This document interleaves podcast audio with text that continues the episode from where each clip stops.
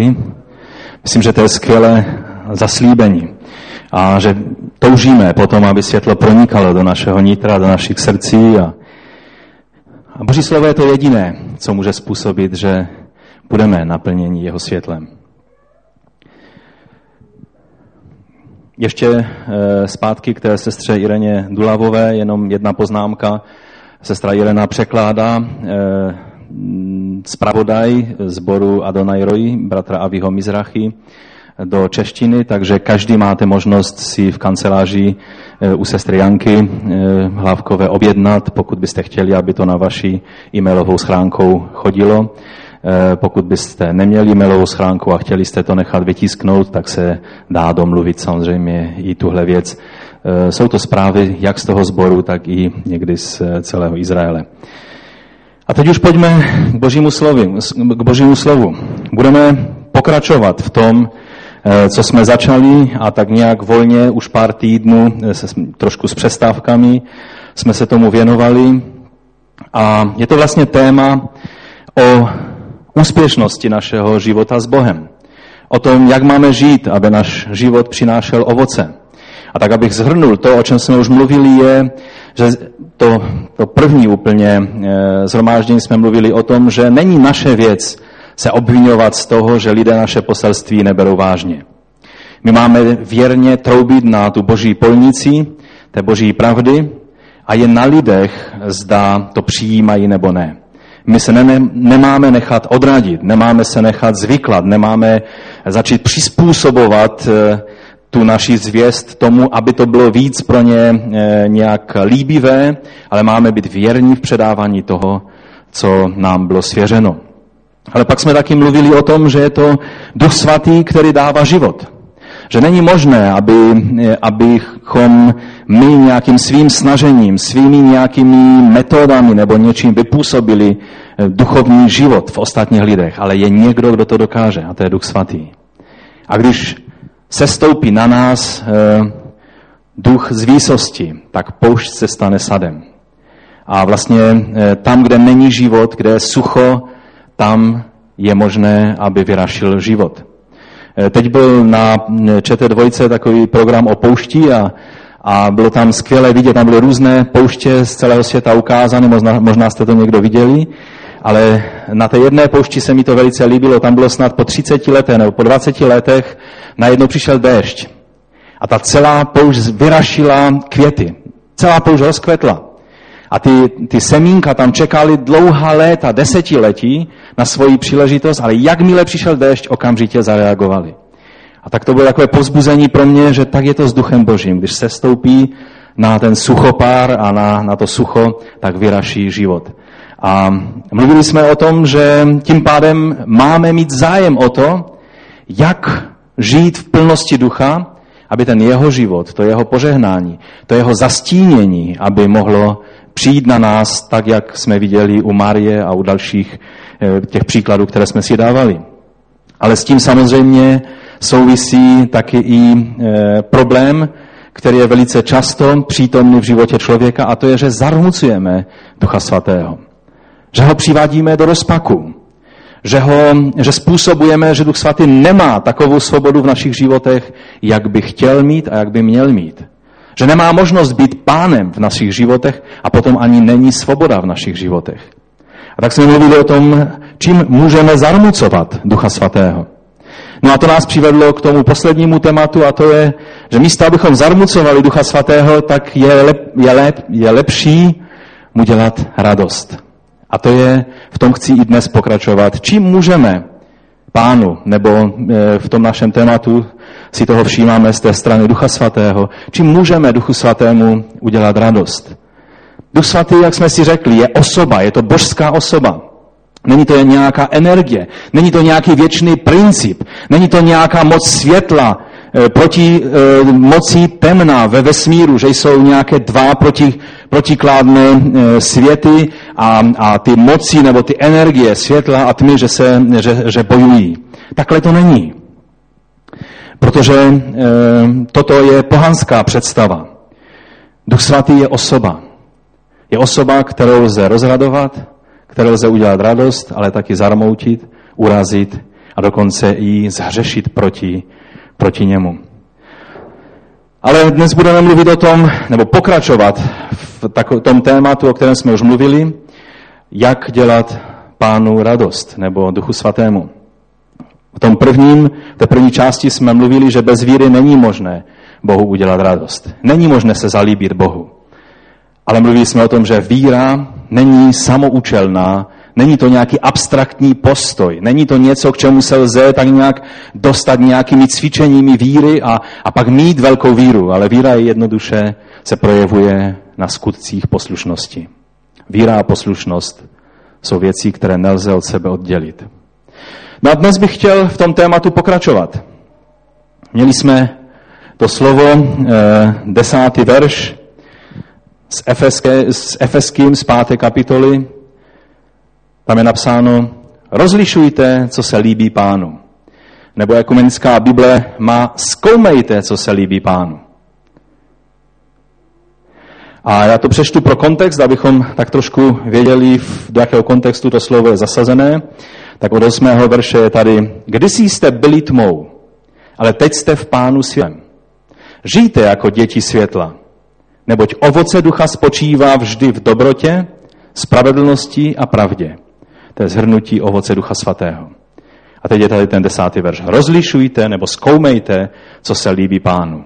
A neúčastněte se neplodných skutků tmy, ale raději je odhalujte.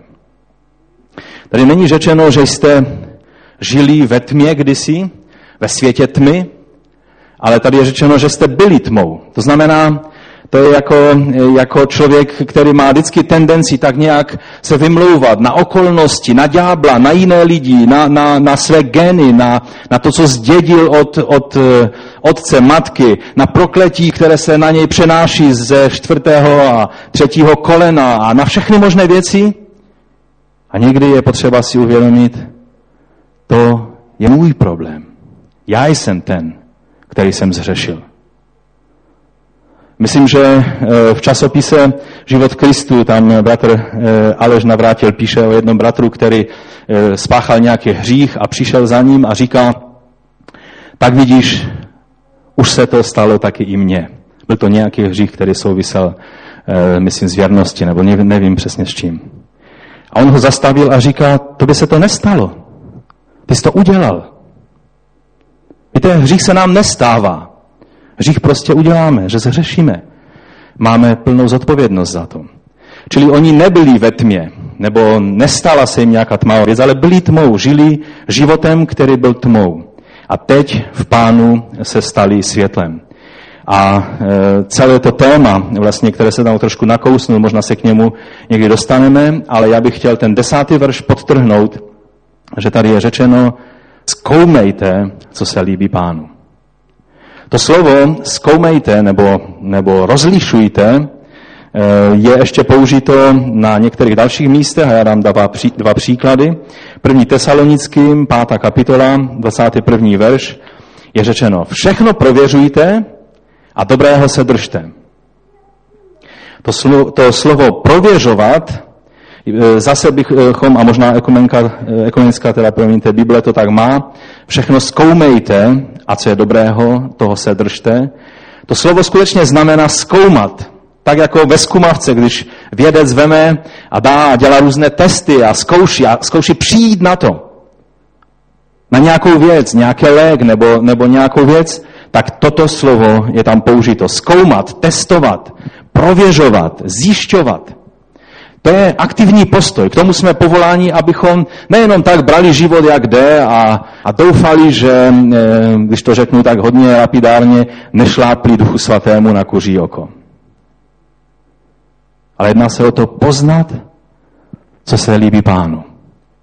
Snažit se o to, dělat různé zkoušky, testy, zkoumání, zjišťovat, přijít tomu na kloup. To jsou všechno ta slova, která bychom mohli použít. Co dělá panu radost? To je velice silné slovo. Dále v Římanům 12. kapitole ve druhém verši je zase to stejné slovo použito. Nenechte se formovat tímto světem, Raději se nechte proměňovat obnovou své mysli, abyste dokázali poznat, co je Boží vůle, co je dobré, náležité a dokonalé. Nová smlouva, nový překlad, studijní překlad Bible, eh, KMS, to má víc důkladně přeložené a je to tady napsáno takto. A nepřipodobňujte se tomuto věku, nýbrž proměňujte se obnovou své mysli, abyste mohli zkoumat, co je Boží vůle a co je dobré, přijatelné a dokonalé. Nebo co je dobrou, přijatelnou a dokonalou Boží vůli. Čili tady je, že se máme obnovovat, nemáme se přizpůsobovat, nemáme brát vzor z tohoto světa nebo z toho věku, ve kterém žijeme. Každá doba má, má svého ducha, má své, a tím nemyslím nějakého démona, prostě má svoji atmosféru, má svoji filozofii, má svoje, svoje, svoje trendy, věci, které se nosí a které se méně nosí, e, věci, které jsou víc populární a méně populární. A my se nemáme nechat formovat těmito trendy a těmito proudy. Nemá, nemá být určující duch té doby, ve které žijeme, ale je řečeno, že se máme obnovovat eh, ve své mysli, abychom byli schopni zkoumat, co je Boží vůli, co se líbí pánu.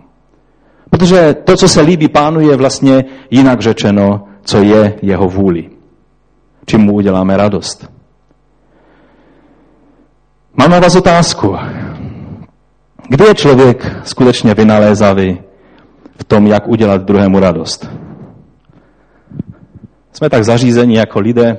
Některé věci no, sam, no, jsou nám trošku tak lhostejné, ale jsou určité situace, ve kterých si nemůžeme pomoci, ale chceme tomu druhému udělat radost. Kdy to je?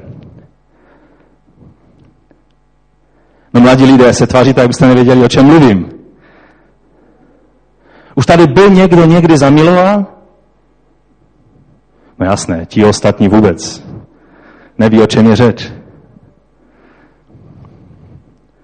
Jste si hodili do počítače, kdo vám vyjde jako životní partner, partner nejvýhodněji a, a to, co ta sjetina, která vám vyšla, tak jste šli a oženili se nebo vdali. Jo?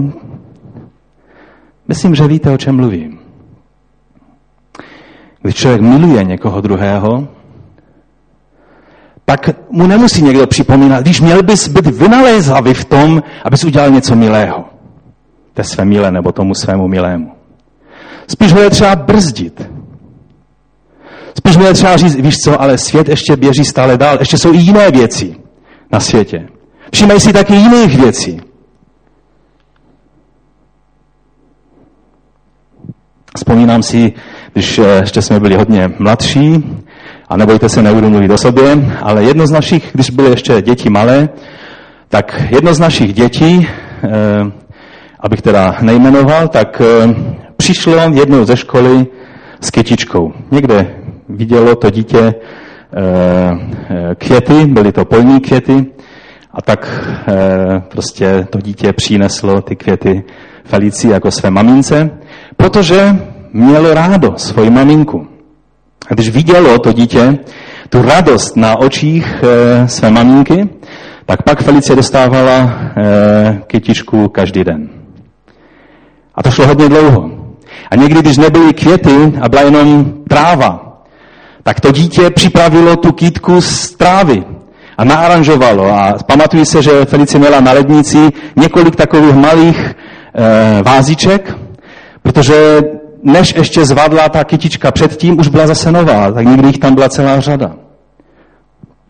Já jsem měl samozřejmě jako otec vystaráno, protože jsem nemusel nosit kytičky, že? Nikdo tomu dítěti nevysvětloval, že je to dobré, ale protože tam byla láska, chtěl udělat radost své mamince, uviděl, že tohle, nebo to dítě uvidělo, že tohle udělá radost mamince, tak to prostě dělal až do omrznutí. A já vám chci říct, že v tom to je. Nikdy nebudeme zkoumat, co se líbí pánu, pokud nebudeme mít lásku k Bohu. Pokud v nás není první láska, pokud nemáme zájem, abychom zjišťovali, co je pro Boha příjemné, co mu dělá radost, a zjišťujeme, že stále na to zapomínáme, tak není řešením, že si tento zákon tohle pravidlo vrujeme víc do paměti, ale že budeme hledat první lásku. Že budeme, že necháme rozdmíchat naše srdce zpátky láskou k pánu. Že zatoužíme potom, aby skutečně ten duch Boha živého, Víte, Duch Svatý je duch Boha živého. Je to duch toho věčného Boha, který přebývá ve světle nepřístupném, který přebývá v místě, ke kterému bychom se nikdy nemohli dostat. Je to duch tohoto Boha, který chce přebývat ve tvém a mém nitru. A to by nás mělo naplňovat natřením. Když je v Biblii napsáno, že někdo byl plný víry a ducha svatého, tak je to vždycky psáno s takovým nadšením a slavnostně. Přeštěte si to ve skutcích. Když je to psáno o Štěpánovi nebo o těch dalších diákonech, tak je to psáno s takovým nadšením. Protože to je velkolepá věc, je to velká věc. Být plný ducha, to, je, to znamená ne, že, že je člověk, který je, je pěkné, že můžeš prorokovat, je pěkné, že můžeš mluvit v jazycích, je pěkné, že můžeš mít víru, která uzdravuje. Ale to natření nepochází z těchto věcí, ale z toho, že duch Boha živého chce převývat ve tvém životě. A když se po něm roztoužíme, pak nám přichází lehce přemýšlet, co mu bude dělat radost. A přijde nám velice, velice hrozné, kdybychom ho měli zarmoutit. To je první věc, to je předpoklad toho, abychom vůbec o tom tématu mohli mluvit. Pojďme tedy na některé praktické věci a kolik se nám podaří eh, těch věcí vyjmenovat, tak uděláme dnes a kolik ne, tak uděláme někdy příště. Za prvé, Bůh má radost z přímého srdce. Bůh má radost z přímého srdce. První paralipomenon, 29. kapitola, od 17. verše po 18. je napsáno takto. Vím, Bože můj, že zkoumáš srdce a miluješ upřímnost. Z upřímného srdce jsem daroval toto vše, a teď vidím, jak tvůj lid zde přítomný přináší své dary s radostí. Hospodine Bože našich otců Abrahama, Izáka a Izraele, zachovej na věky tu touhu v srdci svého lidu. A co jejich srdce vždy pevně u tebe. Toto slovo je z modlitby Davidovi, kdy David z vděčnosti se modlí k pánu, když potom, co dal výzvu Izraelcům, oznámil jim záměr budovat chrám, tak on jim řekl, a teď můžete přinést věci, které se budou hodit Šalamounovi. On jim oznámil, že to bude Šalamoun, který bude stavět chrám. A říká, a když byste chtěli, můžete přinést nějaké věci, které se budou hodit k tomu. Nějaké zlato, nějaké prostě předměty, které, které pomůžou s tou stavbou božího chrámu. A lidé s natřením začali nosit věci. Opakovala se situace z pouští, kde na pouští Mojžíš oznámil, tak Izraelci taky přinesli tak, že je pak museli zastavovat a řekli, už dost, už nenoste, už je dost. Je to stejné jako dnes, já vám musím oznámit, pokud si dnes některou z těch fotek eh, nevyberete, na Etiopii už nebudete mít možnost, už bude konec, dneska to zastavíme. A jsem vděčný pánu, že bylo spousta lidí, která se do této akce zapojila. A bratr eh, Cáse, který tady byl minulou neděli, tak byl z toho velice nadšený, ale ale taky, když to zanedbáš a budeš řešit jiné věci, pak to už bude zbaleno, půjde to do jiného sboru a tady už nebude možnost eh, do této akce přispět. Takže jsou takové věci, kdy, kdy máme možnost a s radostí využijeme a děláme to z upřímného srdce, neděláme to jenom pro povinnost, tak tehdy vidíme, že David se radoval a tady mluví velice velice zajímavou pravdu. Ty zkoumáš srdce a miluješ upřímnost. A některé anglické překlady v tom verši mají miluješ integritu, neboli celistvost, bezúhonnost, kdy naše slova jdou ruku v ruce s našimi skutky, kdy eh, nemáme něco jiného v srdci a něco jiného eh, chceme dávat najevo, ale kdy jsme skrz na skrz jako bytosti, které jsou bytosti integrity, integrity celistvé. Znamená to jednání v souladu se svým svědomím a taky jednání v souladu s poznaným božím morálním a etickým zákonem. Víte, když jsme upřímní, tak naše svědomí bude věrným strážcem toho, co jsme poznali jako boží názory, jako boží etický a morální zákon. Pokud vím, že něco se líbí Bohu, a pokud skutečně tomu uvěřím, že je to boží názor, pak to bude formovat mé svědomí. Svědomí je věrným strážcem těchto věcí u upřímných lidí. Lze, a Bible nám o takové možnosti mluví, že lze potlačit své svědomí. A pak tě svědomí přestane upozorňovat na cokoliv. A pak můžeš mluvit, kolik chceš, ale moje, já, moje svědomí je svobodné. No, no, není svobodné, ono prostě není. Prostě nemá možnost se projevit. Někdy jsou i takové situace, ale u upřímného člověka svědomí je velice věrně, věrným strážcem přijatého poznání, co je Boží vůle. Takže jinými slovy, jedná se o upřímnost a o posvěcení. A to, že bezúhonnost Bohu dělá radost, je mnoho samozřejmě veršů, které bychom mohli číst, ale snad ještě jedno za všechny z přísloví z 11. kapitoly 20. verš. V Biblii NBK, eh, Nové Biblii kralické, je to přeloženo tak hodně na tělo. Zvrhlé povahy se hospodinu hnusí. No to je jasně, to bychom tak nějak chápali. Kdo žijí bezúhonně, však těší jej. Kdo žijí bezúhonně, však těší jej. Čili bezúhonnost, integrita,ální povědnost, čistota, to jsou věci, které těší Boží srdce. S tím souvisí další eh, věc, která, eh, která je jakoby ze stejné eh, kapitoly a to je, že Bůh, Bohu se líbí, když jsme féroví. Víte, já jsem mnohokrát přemýšlel, proč je napsáno to, že máme mít poctivé závaží. E, ti mladší to nebudou znát, protože dneska je všechno počítačové, že váhu položíte na displeji, se vám ukáže e, výsledek a je to. Ale my starší si pamatujeme ještě jiné váhy a zkuste se doma podívat u babičky třeba, jestli nenajdete takovou váhu. Kdy byly váhy, kdy když se položilo na jednu část té váhy něco, tak na druhé části té váhy se muselo vyvážit závažím. A to závaží vlastně ukazovalo, jak těžká, jak těžká ta věc na té pravé straně je.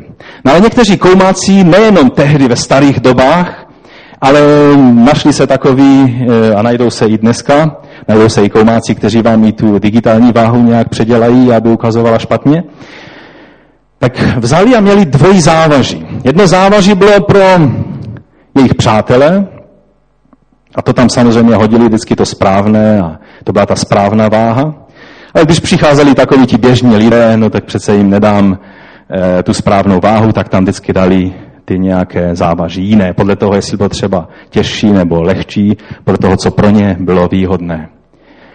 A víte, mě, nepřekvapuje, mě nepřekvapuje to, že Bůh od nás žádá, že máme mít správné přesné a jedno závaží pro všechny. Že máme měřit každému stejným metrem.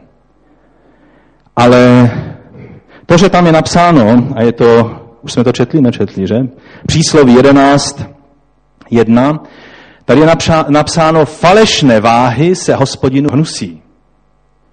A pak teprve je napsáno, poctivé závaží jej potěší. Víte, nejenom, že Boha potěší to, když vidí, že máme dobrou váhu, přesnou váhu pro každou situaci stejnou, ale jemu se hnusí, když to děláme jinak. A to je ještě silnější vyjádření. Tady nemůžeme být neutrální. Tady nejde říct, no tak nepotěším Boha se svými váhami. Asi Boha ty moje váhy nepotěší. Ha, ha, ha. Takhle to není. Bohu se hnusí ty váhy, které nejsou správné. Když měříš jednomu tak a druhému onak, když na ostatní lidi máš přísný metr, ale na sebe ho nemáš takhle přísný. Když nejsi přísný na sebe stejně, jak si na ostatní. Když, když na druhém člověku vidíš každou chybičku a dokážeš vypsat ty chybičky velice přesně a promptně. Jsi velice pečlivý v tom, aby si sledoval, jak jedná druhý člověk. A přitom každý vidí, že ty dokonce ve stejné věci děláš někdy horší chyby. Bohu se hnusí takovéto věci. To je jenom tvrdší způsob, jak říct, že to zarmucuje Ducha Svatého. Když se něco hnusí Bohu, tak si nedělejme žádné iluze. Duch Svatý je zarmoucen tím, když děláme věci, které se Bohu hnusí. Samozřejmě by bylo celé jedno kázání, kdybychom chtěli mluvit jenom o věcech, které se Bohu hnusí. Jednou jsme to dělali, to bylo už dávno v Piastu, ještě jsme se scházeli, tak jsem dělal výčet všech těch věcí a bylo to dlouhé zhromáždění tehdy. Možná se někdy na nějaké biblické hodině k tomu můžeme vrátit. Poctivé závaží jej potěší. Když jsme féroví, když jednáme spravedlivě, Boha to potěší. No a ještě jedno slovo o tom, že máme být opravdoví a upřímní. Přísloví 12.22. Prolhaner ty se hospodinu hnusí. Už tady je další věc, která se Bohu hnusí. Prolhaner ty se hospodinu hnusí. Kdo žijí v pravdě, ten jej, kdo žije v pravdě, ten jej potěší. Takže opravdovost, přímost, upřímnost, férovost, to jsou věci jako první oblast věcí, první bod, eh, co se líbí pánu. Čím uděláme Bohu radost. A je tady to varování, že opak často je něco, co se Bohu hnusí. Druhá věc, která, kterou můžeme najít v Biblii, že se Bohu líbí, že je vysloveně takhle napsáno, že se Bohu líbí, je, když žehnáme Izraeli. Bohu se líbí, když žehnáme Izraeli. Víte, byl jeden jasnovidec, který žil ve východní zemi, jmenoval se Bileam nebo Balám, podle toho, který překlad používáte. A nedávno jsem četl, že jsou i mimo biblické záznamy o Balámovi a, a píší o něm jako o člověku, který prostě byl velice známý tam v, té, eh, tam v tom svém prostředí. A jeho si najal, asi tím, že byl známý, tak si ho najal král, který chtěl, aby pro něj, protože Izrael takhle putoval pouští, až došel k hranicím toho království, toho krále a on si řekl, no něco s tím musíme udělat. Těch Izraelců bylo hodně, takhle rozprostření na poušti a on řekl, musím nějakého, nějakého dobrého jasnovidce, který dokáže eh, hodit prokletí na tento lid, eh, musím ho pozvat. A teď zbystří všichni ti lidé, kteří se zabývají prokletím a požehnáním, protože velice často se obáváme, že jen tak někdo na nás může hodit prokletí a že se pak budeme s tím trápit my a ještě děti našich dětí a tak dále.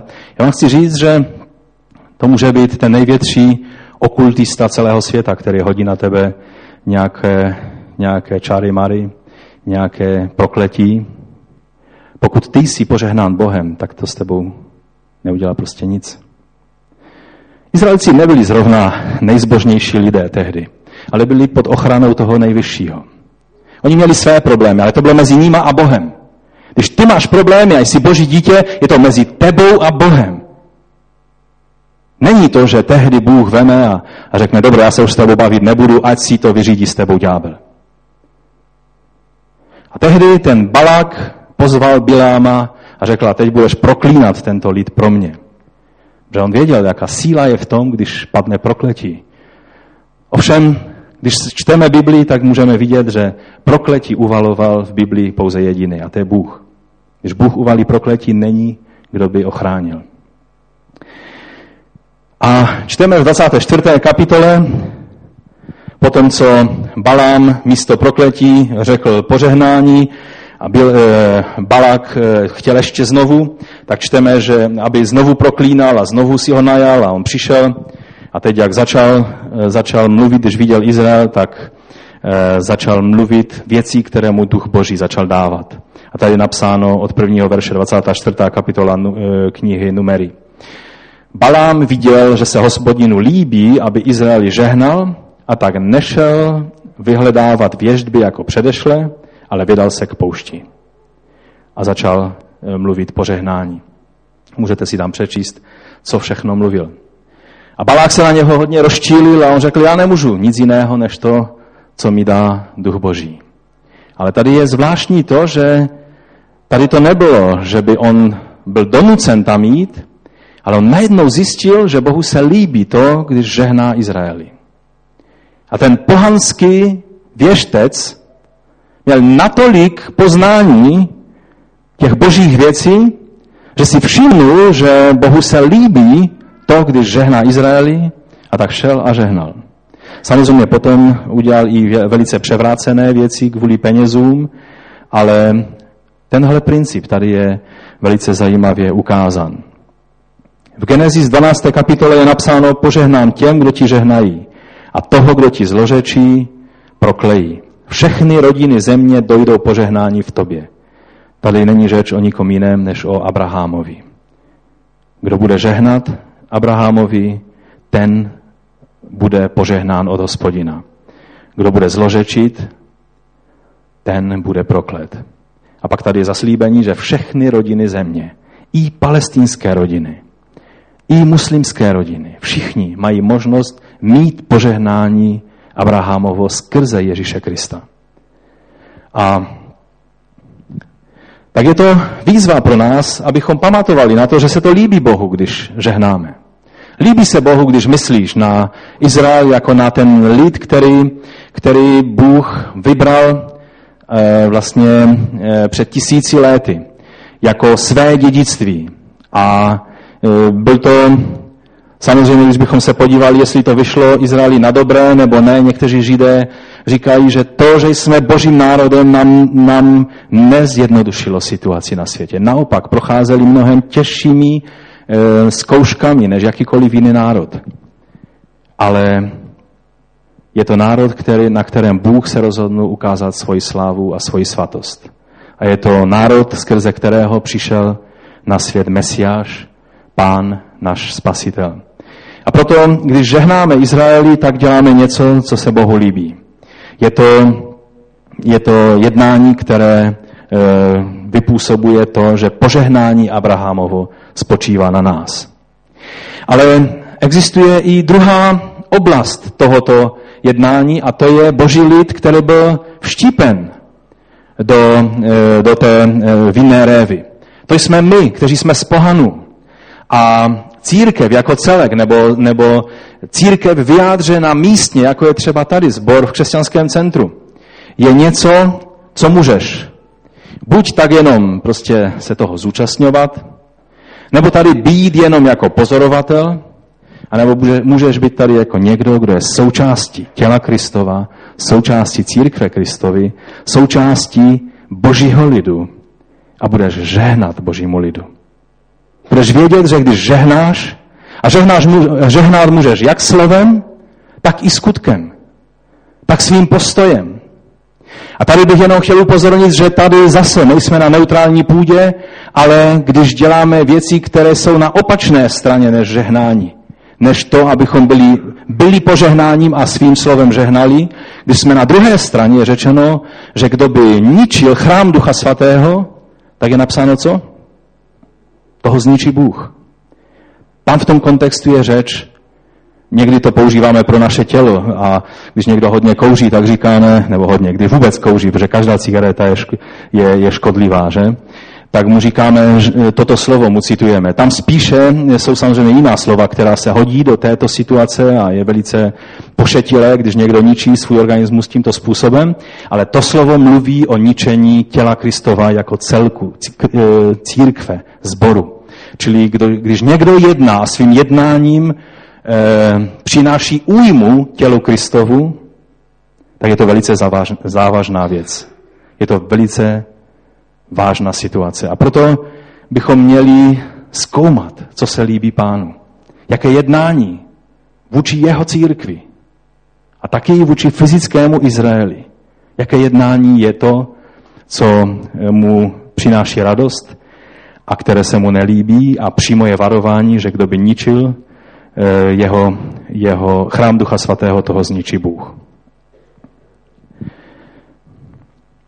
U Timoteu, k Timoteovi v první Timoteově v druhé kapitole je ještě jedna věc, která se Bohu líbí s ohledem na přímluvy, žehnání a e, tyto věci. A tam je řečeno, druhá kapitola od prvního verše po třetí verš, především prosím, aby se konaly prozby, modlitby, přímluvy a díku vzdání za všechny lidi, za krále, i za všechny vysoko postavené, abychom mohli vést klidný a pokojný život ve vší zbožnosti a počestnosti.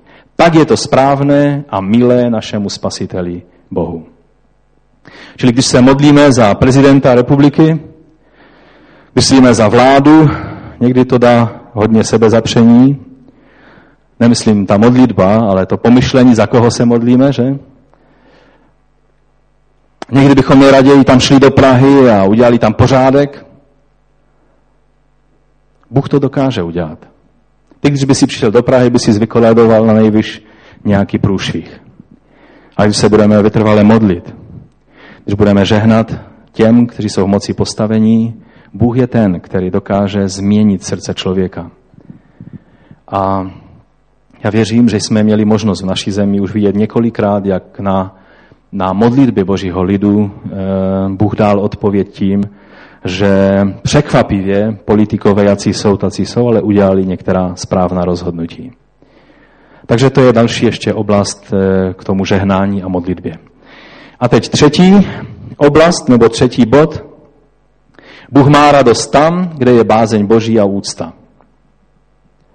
Přiznám se bez bytí, že tato slova nezní moc moderně. To nejsou slova, která se v dnešní době nosí a jsou populární a, a čtete je na všech letáčcích, které, kterými chceme tak nějak získat lidi pro Krista. Ale Bohu se líbí, když máme bázeň Boží, když jsme pokorní, když máme úctu. Žálm 147, 11. Hospodin má zalíbení v těch, kdo se ho bojí, v těch, kdo čekají na jeho milosrdenství. Víte, tady nejde o strach. Hlavně charizmatičtí křesťané mají, mají obavy, aby, aby nějakým způsobem nedali najevo strach, protože mají pocit, že mají dávat najevo jenom odvahu, víru a pozitivní vyznání a ty všechny správné věci. A najednou, kdyby mělo se zjistit, že mají strach, tak, tak to rychle nějakým způsobem se snaží nějakým pozitivním vyznáváním od sebe odehnat. Já vám musím říct, že moje pravidlo v životě, které mi funguje a, a tak nějak už od mládí ho používám, je, že můj názor je, že jen blázen se nebojí. Já se v některých situacích dost bojím. Ale moje pravidlo, které používám do života, je z polské knihy Šenkěviče v pustení v pušti, to je pro děti kniha o dvou mladých lidech nebo dětech, které se ztratili v Africe. A, a tam byl jeden černoch, který přinesl léky té dívce, která měla velice nebezpečnou horečku. A oni se ho pak ptali, ty se nebál v noci jít celou tou, celým tím pralesem? A on řekl, kalíš je bať, ale kalí pojišť. On tam mluvil takovou tou, tou lámanou, teda angličtinou, ale v té knize to bylo polsky. A to je docela dobrý princip. Já se mohu bát, ale já budu dělat věci, které vím, že jsou správné. Ale víte, strach, ten běžný strach, který když já třeba jsem na nějaké vysoké budově a není tam zábradlí, tak nejenom, že mám strach, ale mám hrůzu a mám závratě a prostě ne, není mi dobře. Dokážu to nějak v sobě potlačit a pracoval jsem na některých takových místech, ale není to něco příjemného. Ale bázeň je něco jiného. Bázeň Boží to není ten obyčejný strach, to je vědomí toho, s kým máme tu čest. To je vědomí toho, že ano, mnozí zdůrazňujeme často a někteří to i v modlitbách používají, tatínku můj nebeský. Víte, kdysi tatínku by neřekl ani dítě svému otci. Protože děti prokazovali úctu svým rodičům i tím, jak ho oslovovali. Já teď nechci mezi tebou a tvým nebeským otcem vybudovat nějakou bariéru, aby se zbál přijít v důvěře k svému otci nebeskému. Ale on není žádný taťulda. On není žádný tatínek, kterého poplacaš po zádech. Tak co táto, jak se dneska máš? To je Bůh, před kterým máš cítit patřičnou bázeň. U kterého si musíš uvědomovat, s kým máš tu čest. A víte, já jsem pro všechny moderní přístupy a, a, a takové to nenáboženské mluvení, abychom používali prostě slova, která, která, kterým lidé z ulice rozumí. Ale nevím, jestli je moudré v lidech z ulice vytvářet dojem, že k Bohu můžeš přijít a takhle, takhle co Bože, kdy konečně mi dáš to, za co jsem se modlil? Já jsem to slyšel některé křesťany. Bože, už se tak dlouho modlím, tak kde jsi? Co je? Jednou dokonce jeden bratr Ehm, jsme jeli, teda on mluvil svědectví na mládeži, jak jel ve vlaku a e, zaspal ve vlaku a místo vystoupit v Těšině, vystoupil někde ve Vendryní No a, a, a pak říkal v tom svědectví, no a tak jsem řekl, bože, tak co je, jak to pro změnu zbudil v Těšině? Já jsem si říkal, kde jsme? Jestli Bůh má být mým budičkem, teda budičkem, budíkem, jestli Boha si použiju jako oslíku, otřepse, nebo jak to tam bylo v té pohádce, jestli budu Boha používat jako někoho, kdo je mým nástrojem k věcem, k dosažení vlivu věcí a tak dále, tak jsme pohané jak polena. Pokud skutečně víme, kým je Bůh. A samozřejmě, já vám můžu mluvit svědectví, kolikrát se mi stalo, že mi třeba telefon selhal a nezazvonil, nezbudil mě a, a byla to důležitá situace a, a Bůh mě zbudil. A díky jemu za to. Ale abych si dovoloval s něj dělat svého budíka a okříčel ho, když to neudělá správně a včas, kde to jsme? Víte, bázeň je bezpečný postoj před Bohem. Bázeň nebrání tomu, že můžeš mít víru a smělý přístup k trůnu milosti. Ono, když přicházíme k trůnu milosti a děkujeme Bohu za milost a přicházíme směle, abychom čerpali z pramenu milosti, to neznamená, že tím zapomínáme, kým Bůh je. O to větší vděčnost budeme mít, když máme bázeň a úctu. A Bůh chce, abychom nejenom k němu měli úctu, ale komu čest, tomu čest, to tam není řeč o Bohu, to je o těch, kteří jsou nad námi v autoritě postavení. A to už je ještě víc nepopulární téma, takže pojďme dál.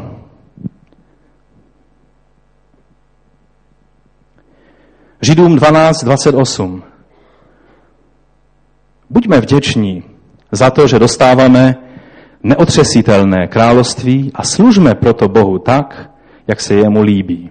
S bázní a úctou. A tady je vysvětlení, vždyť náš Bůh je oheň stravující. Mnohokrát jsem přemýšlel o tom, co to znamená Bůh, můj Otec nebeský, ten, který mě miluje, který mě nosí ve své náruči, je oheň stravující.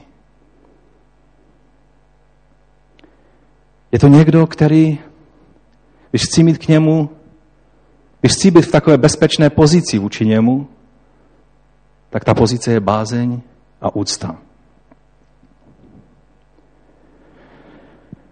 No a pojďme dál. Čtvrtá věc, která se Bohu líbí, která Bohu dělá radost. Doufám, že to správně pochopíme. Je to to, když hledáme moudrost. Když nezůstaneme stále ignoranti v některých věcech, ale budeme hledat moudrost. Přísloví od 8. kapitola od 34. verše je napsáno takto. Blaze člověku, který mě poslouchá, bdí u mých dveří, den ze dne a střeží veřeje mého vchodu. To je takový básnický popsáno to, jakým způsobem se nám má jednat o moudrost, protože celá ta kapitola mluví o důležitosti moudrosti a dokonce moudrost je personifikována a je to, jak mnozí biblisté eh, poukazují, je to velice totožné s tím, jak je ukázán Pán Ježíš Kristus. Je to vlastně moudrost Boží, znamená poznávat Boha, znamená vidět věci ve správné perspektivě. A tady je vždy ten, kdo mě nalézá, rozumí moudrost, nalezl život a došel u hospodina zalíbení. Jak lze dojít u hospodina zalíbení, si můžeme přečíst z příkladu Šalamouna, o něm se říká, že byl nejmoudřejší král ve své době a že po něm už nikdy takový nebude. A jednou Bůh dal možnost Šalamounovi si vybrat. A mohl si přát, chtít, to bylo jak v pohádce, mohl si přát cokoliv by chtěl. A když mu to Bůh nabídnul, znamená, že Bůh by mu to dal. A teď ty naše mozky by okamžitě začaly pracovat. Co všechno potřebuju? Co by bylo dobré, abych měl? Šalamón byl v situaci, kdy se stal králem v Izraeli. To břímě, které měl na srdci, bylo, bože, jak já mohu být králem. Teď já jsem neskušený. On viděl svého otce jako krále, který byl největším králem, kterého Izrael měl. A přitom viděl, že stačila malá chyba a platil za tu chybu celý národ. Věděl, že je třeba, aby měl moudrost od Boha, aby mohl jednat správně.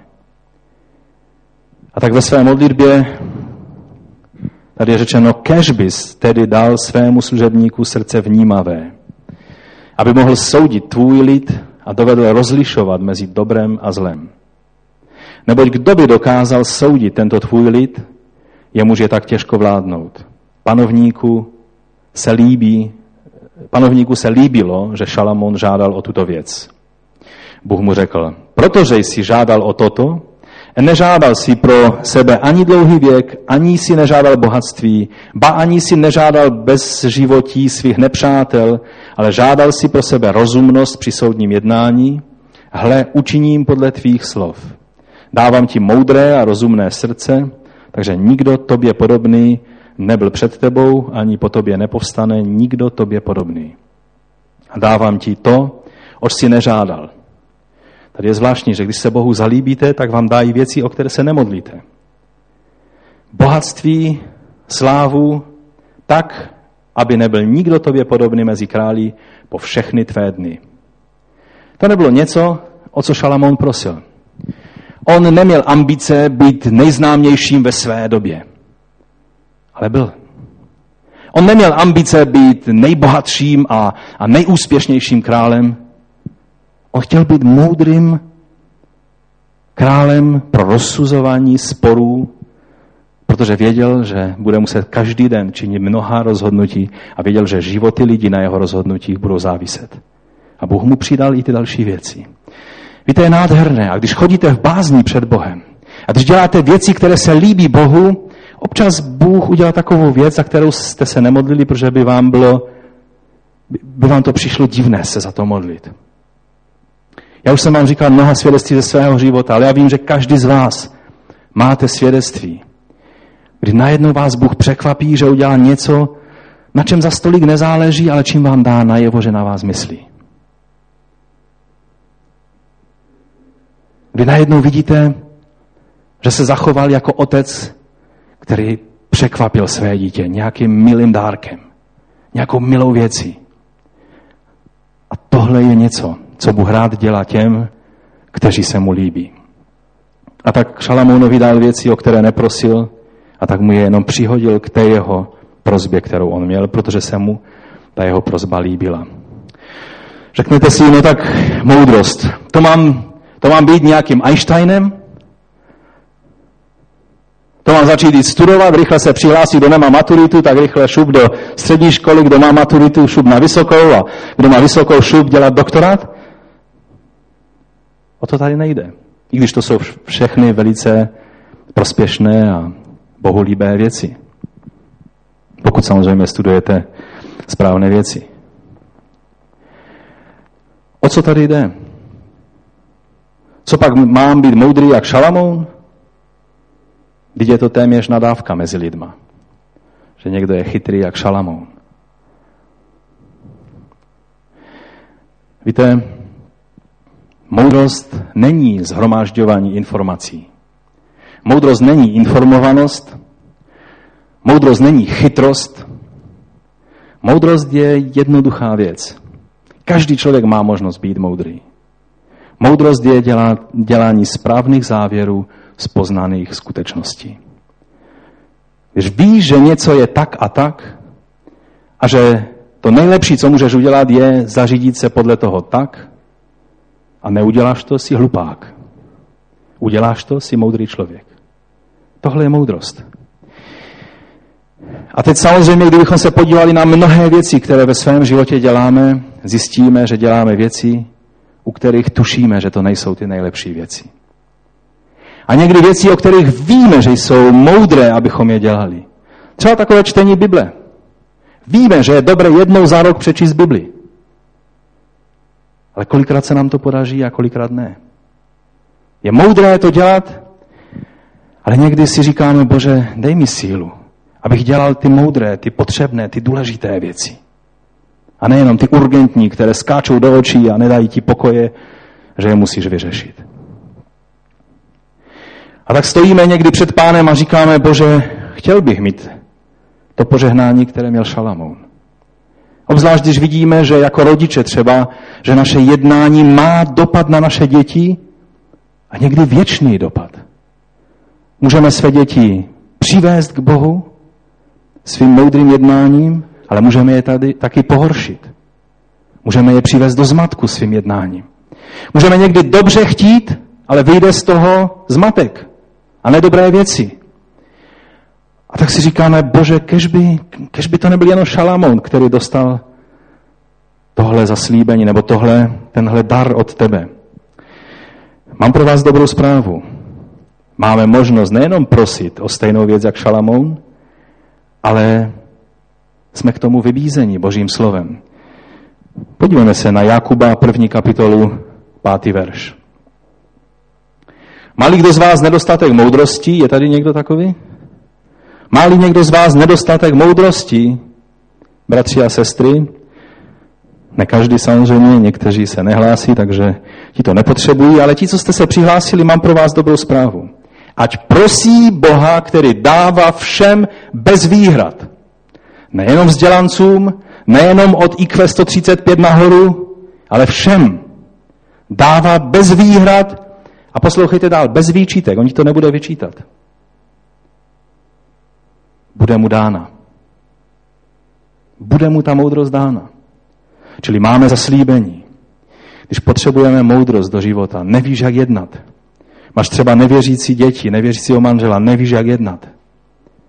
Kež bys mohl nebo mohla být moudrá jako Šalamoun.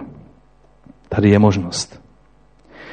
No a teď, když už jsme u té rodiny, tak je pátá věc, kterou, která dělá Bohu radost. A je to tehdy, když děti poslouchají své rodiče.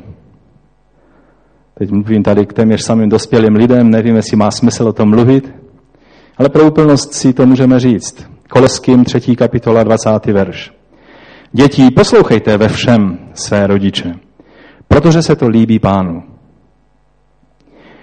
Je mnoho míst, které mluví o této věci a je to vlastně přikázání, že? Je to, jak říká Ježíš, první přikázání se zaslíbením, nebo Pavel to říká, toho, že budeme žít dlouho na zemi. A protože jsme tady dospělí, tak samozřejmě moji rodiče už jsou v bezpečí u pána, a tak, tak už nemám možnost vyjadřovat poslušnost vůči svým rodičům. Úctu mohu celý život samozřejmě. Ale i když nejsme děti, tak jsou určité věci, které s tím slovem souvisí. Protože pán Ježíš eh, toto přikázání a, a slovo o vztahu k rodičům dal i do souvislosti s tím, abychom pomáhali svým rodičům, kteří mají potřebu ve stáří. Abychom se o ně správně postarali. Víte, je napsáno v Biblii, že rodiče střádají bohatství pro své děti. To je pravda. A takové dědictví, když děti můžou po tobě zdědit, je požehnání, pokud to nevnese nějaké, nějaké spory do jejich eh, řad. Ale je to veliké požehnání. Ale pak je situace, kdy my jako děti, my jako synové a dcery se máme postarat o své rodiče a je to Bohu líbá a milá věc. Víte, žijeme ve zvláštní době, ve strašně převrácené době. Z jedné strany často rodiče se nestarají o své děti, nevychovávají je, tak nějak prostě nechávají růst.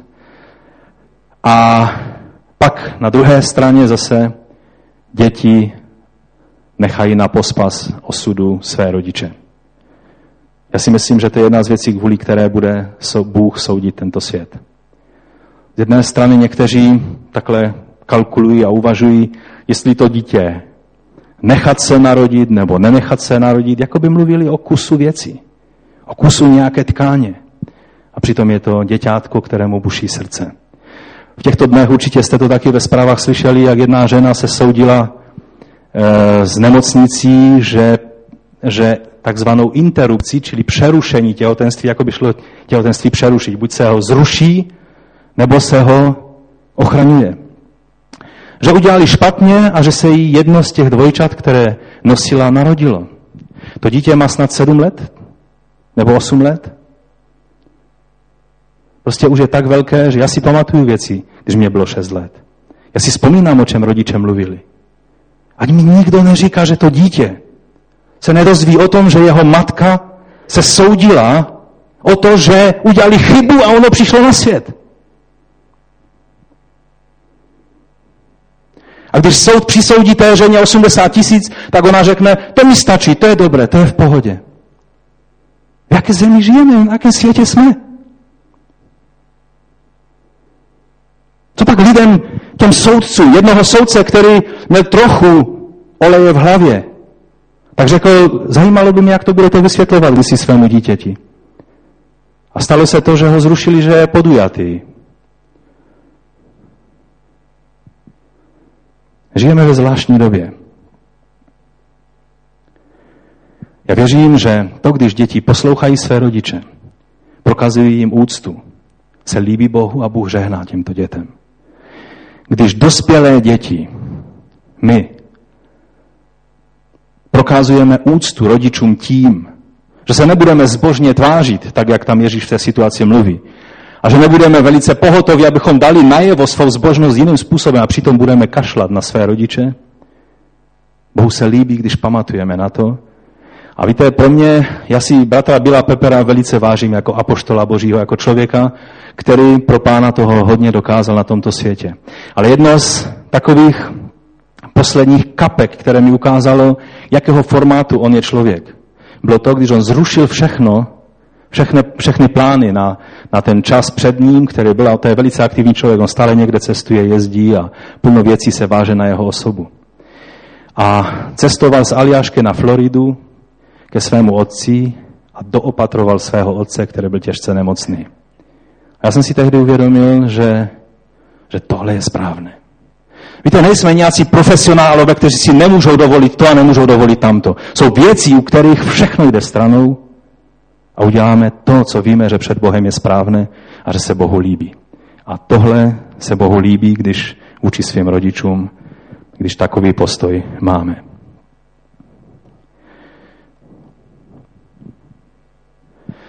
Je to napsáno e, slovo, které se toho týká v 1. Timoteově 5.4. Pokud má vdova děti nebo vnuky, musí se učit prokazovat zbožnost, především vůči vlastní rodině a oplácet péči svým rodičům. Tak je to správné a milé Bohu. No a teď šestá věc. To je taková věc, no, řekněme si pro, pro úplnost. Bohu se líbí, když jsi štědrý. Říkali jste si, on určitě k penězům taky přijde. Je to tady.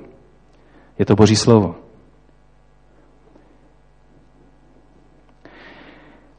K tomu se dostaneme podrobněji někdy jindy, protože to bych chtělo trošku podrobnější pohled a můj čas je pryč. A sedmá věc, kterou tady mám jako věc, kterou děláme radost našemu pánu, radost Duchu Svatému je, když jsme věrní v pronásledování. Když neuhneme z cesty za pánem tehdy, když na nás dolehne pronásledování, utrpení, jakékoliv příkoří. To jsou dvě věci, o kterých dali pán, budeme mluvit někdy příště. Příští neděli tady nebudu, měl bych být v Madridu a tak já věřím, že mohu vzít sebou pozdravy od vás, ale někdy příště se k tomu zase dostaneme. A to je těch několik oblastí, ve kterých můžeme vidět, že dělat radost pánu jsou jak postoje našich srdcí, tak i velice praktické věci, které děláme. Vrátíme se ještě k tomu a teď, teď už předám slovo bratu Staškovi. Chtěl bych vás povzbudit, abychom skutečně měli postoj lásky. Pokud toto slovo tě dostatečně neoslovilo dnes, znamená, že první láska ještě nemá to správné místo ve tvém srdci. Že ti skutečně nezáleží na tom, abys dělal svému pánu radost. A tak se modleme o tuto lásku, o návrat k té lásce, kterou se zamilujeme do našeho pána a pak budeme zkoumat a chtít přijít na kloup tomu, jak dělat našemu pánu radost. Pán vám žehnej.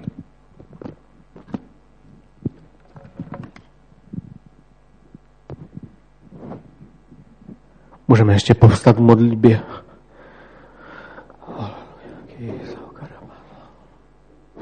Pane, já ti děkuji za tvé slovo. Já ti děkuji za to, že ty k nám mluvíš.